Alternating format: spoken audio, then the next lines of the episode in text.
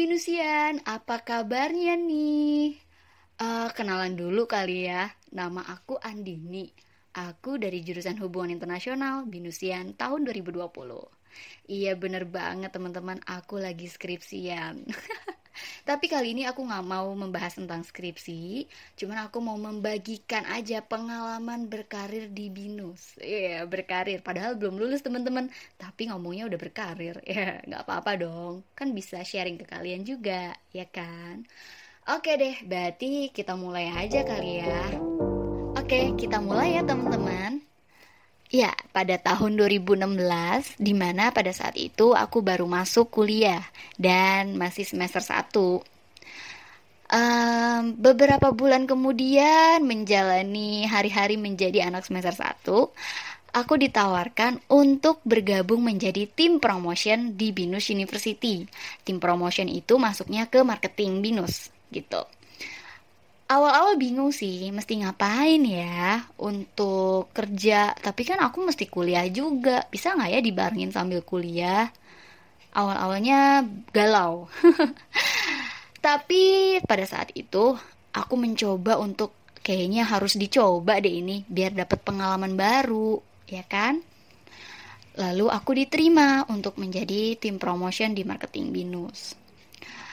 Oke awal-awal penugasan aku ditugaskan untuk memperkenalkan Binus ke teman-teman yang masih SMA. Di mana pada saat itu uh, masih bingung gimana caranya buat ngobrol sama teman-teman, gimana caranya bisa ngomong depan orang banyak, gimana caranya bisa meyakinkan orang tua untuk binus menjadi pilihan yang paling tepat untuk anak-anaknya. Iya. Yeah. Tapi nggak kerasa teman-teman. Uh, dua tahun sudah dilewati loh di marketing binus. Aku merasakan banyak banget pengalaman. Selain mengolah skill, aku juga dapat banyak teman, koneksi baru. Dan yang paling seru adalah aku bisa punya pengalaman untuk bertugas keluar kota, memperkenalkan binus. Wah, asik banget. Pertama kalinya naik pesawat, uh, tapi dengan tujuan bisnis trip gitu kan bukan karena kita lagi jalan-jalan atau apa tapi memang lagi ada kerjaan gitu Oke, perkembangan karirku pada saat itu ya ada jatuh bangunnya. Harus bangun pagi kalau memang lagi ditugaskan untuk pagi. Harus pulang malam kalau memang tugasnya belum selesai. Karena kan harus uh, mobile terus ketemu teman-teman yang ada di sekolah-sekolah, ketemu orang tua. Ya, ya, tapi ada sedihnya juga. Sedihnya adalah dalam lingkungan pertemanan. Yang mana pada saat itu aku kan sibuk untuk kerja. Jadi aku kuliah setelah uh, kuliah selesai, lalu belajar sebentar, habis itu langsung kerja. Nanti ada waktu luang sedikit kerja. Terus uh, ada kerjaan sedikit ambil gitu.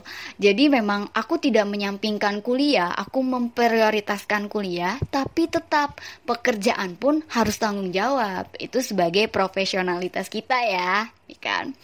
Oke teman-teman bilang aku sok sibuk gitu kan? Tapi ya gimana dong kita juga harus punya tanggung jawab cuman gak apa-apa lama kelamaan teman-teman aku pada tahu kok pada ngerti kalau memang aku nih uh, anaknya kalau udah ada satu pekerjaan yang memang harus diselesaikan ya harus diselesaikan juga gitu oke okay.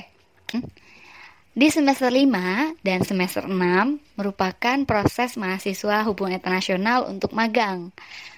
Pada saat itu aku mengambil masa magang selama satu tahun. Oke, aku pada saat itu magang di Binus di bagian training corporate.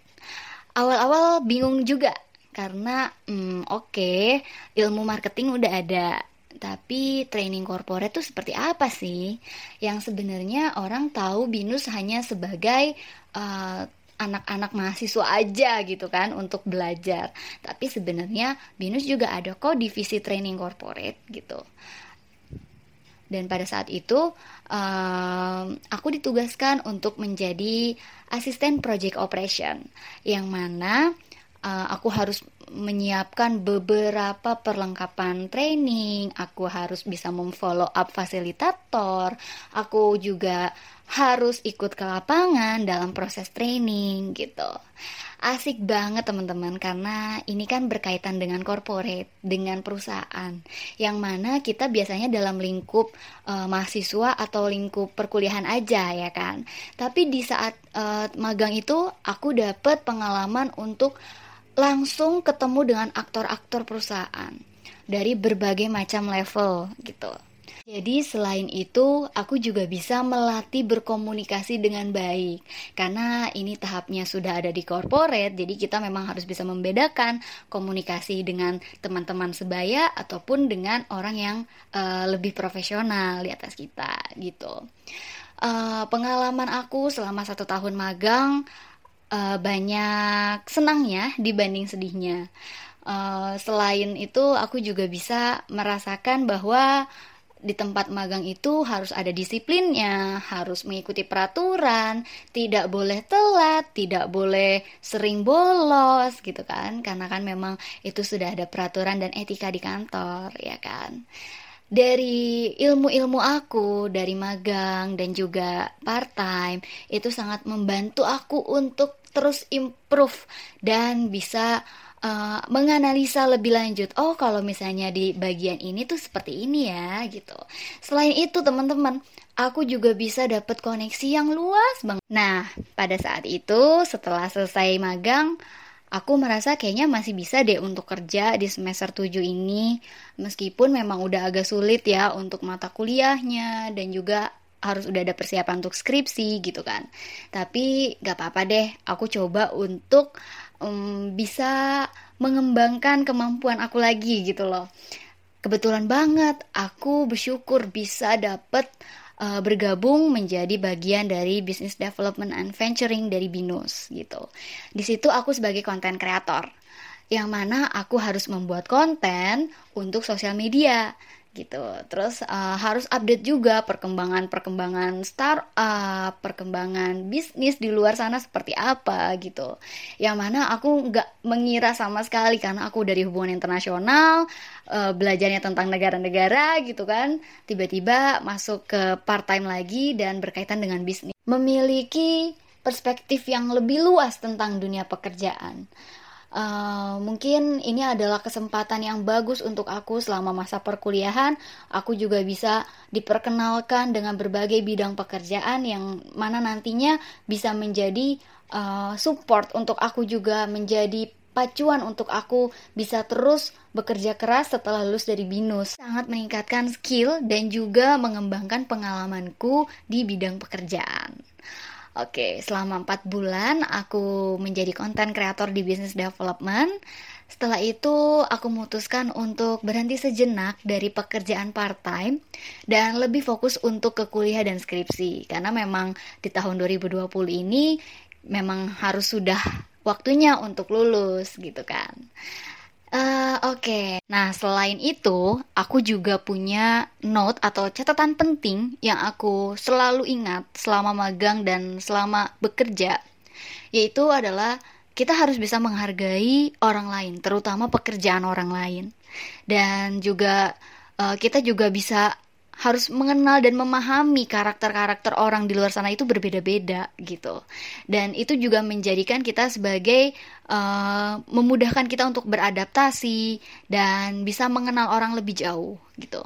Terus uh, di lain sisi kita juga harus bisa bersyukur karena setiap kesempatan yang kita dapatkan itu merupakan uh, jalan dan juga peluang yang baru sebenarnya untuk kita meningkatkan kualitas diri kita sendiri juga sebagai uh, rasa bersyukur ya kepada Tuhan bahwa memang tidak semua orang-orang di luar sana mendapatkan kesempatan yang sama. Maka daripada itu, rasa bersyukur, harus menghargai orang, bertanggung jawab meskipun kita masih kuliah, tapi kita juga harus menanamkan sifat bertanggung jawab profesional. Itu menjadi nilai-nilai utama nantinya setelah kita lulus gitu. Oke, teman-teman, sampai sini dulu ya cerita yang aku kasih di podcast ini. Semoga pengalaman-pengalaman aku bisa menjadi insight buat kalian-kalian yang masih kuliah ataupun yang lagi skripsian kayak aku gini buat nanti bisa mengenal dunia pekerjaan lebih jauh. Oke, okay, thank you banget teman-teman. Aku Andini, uh, aku undur diri. Bye.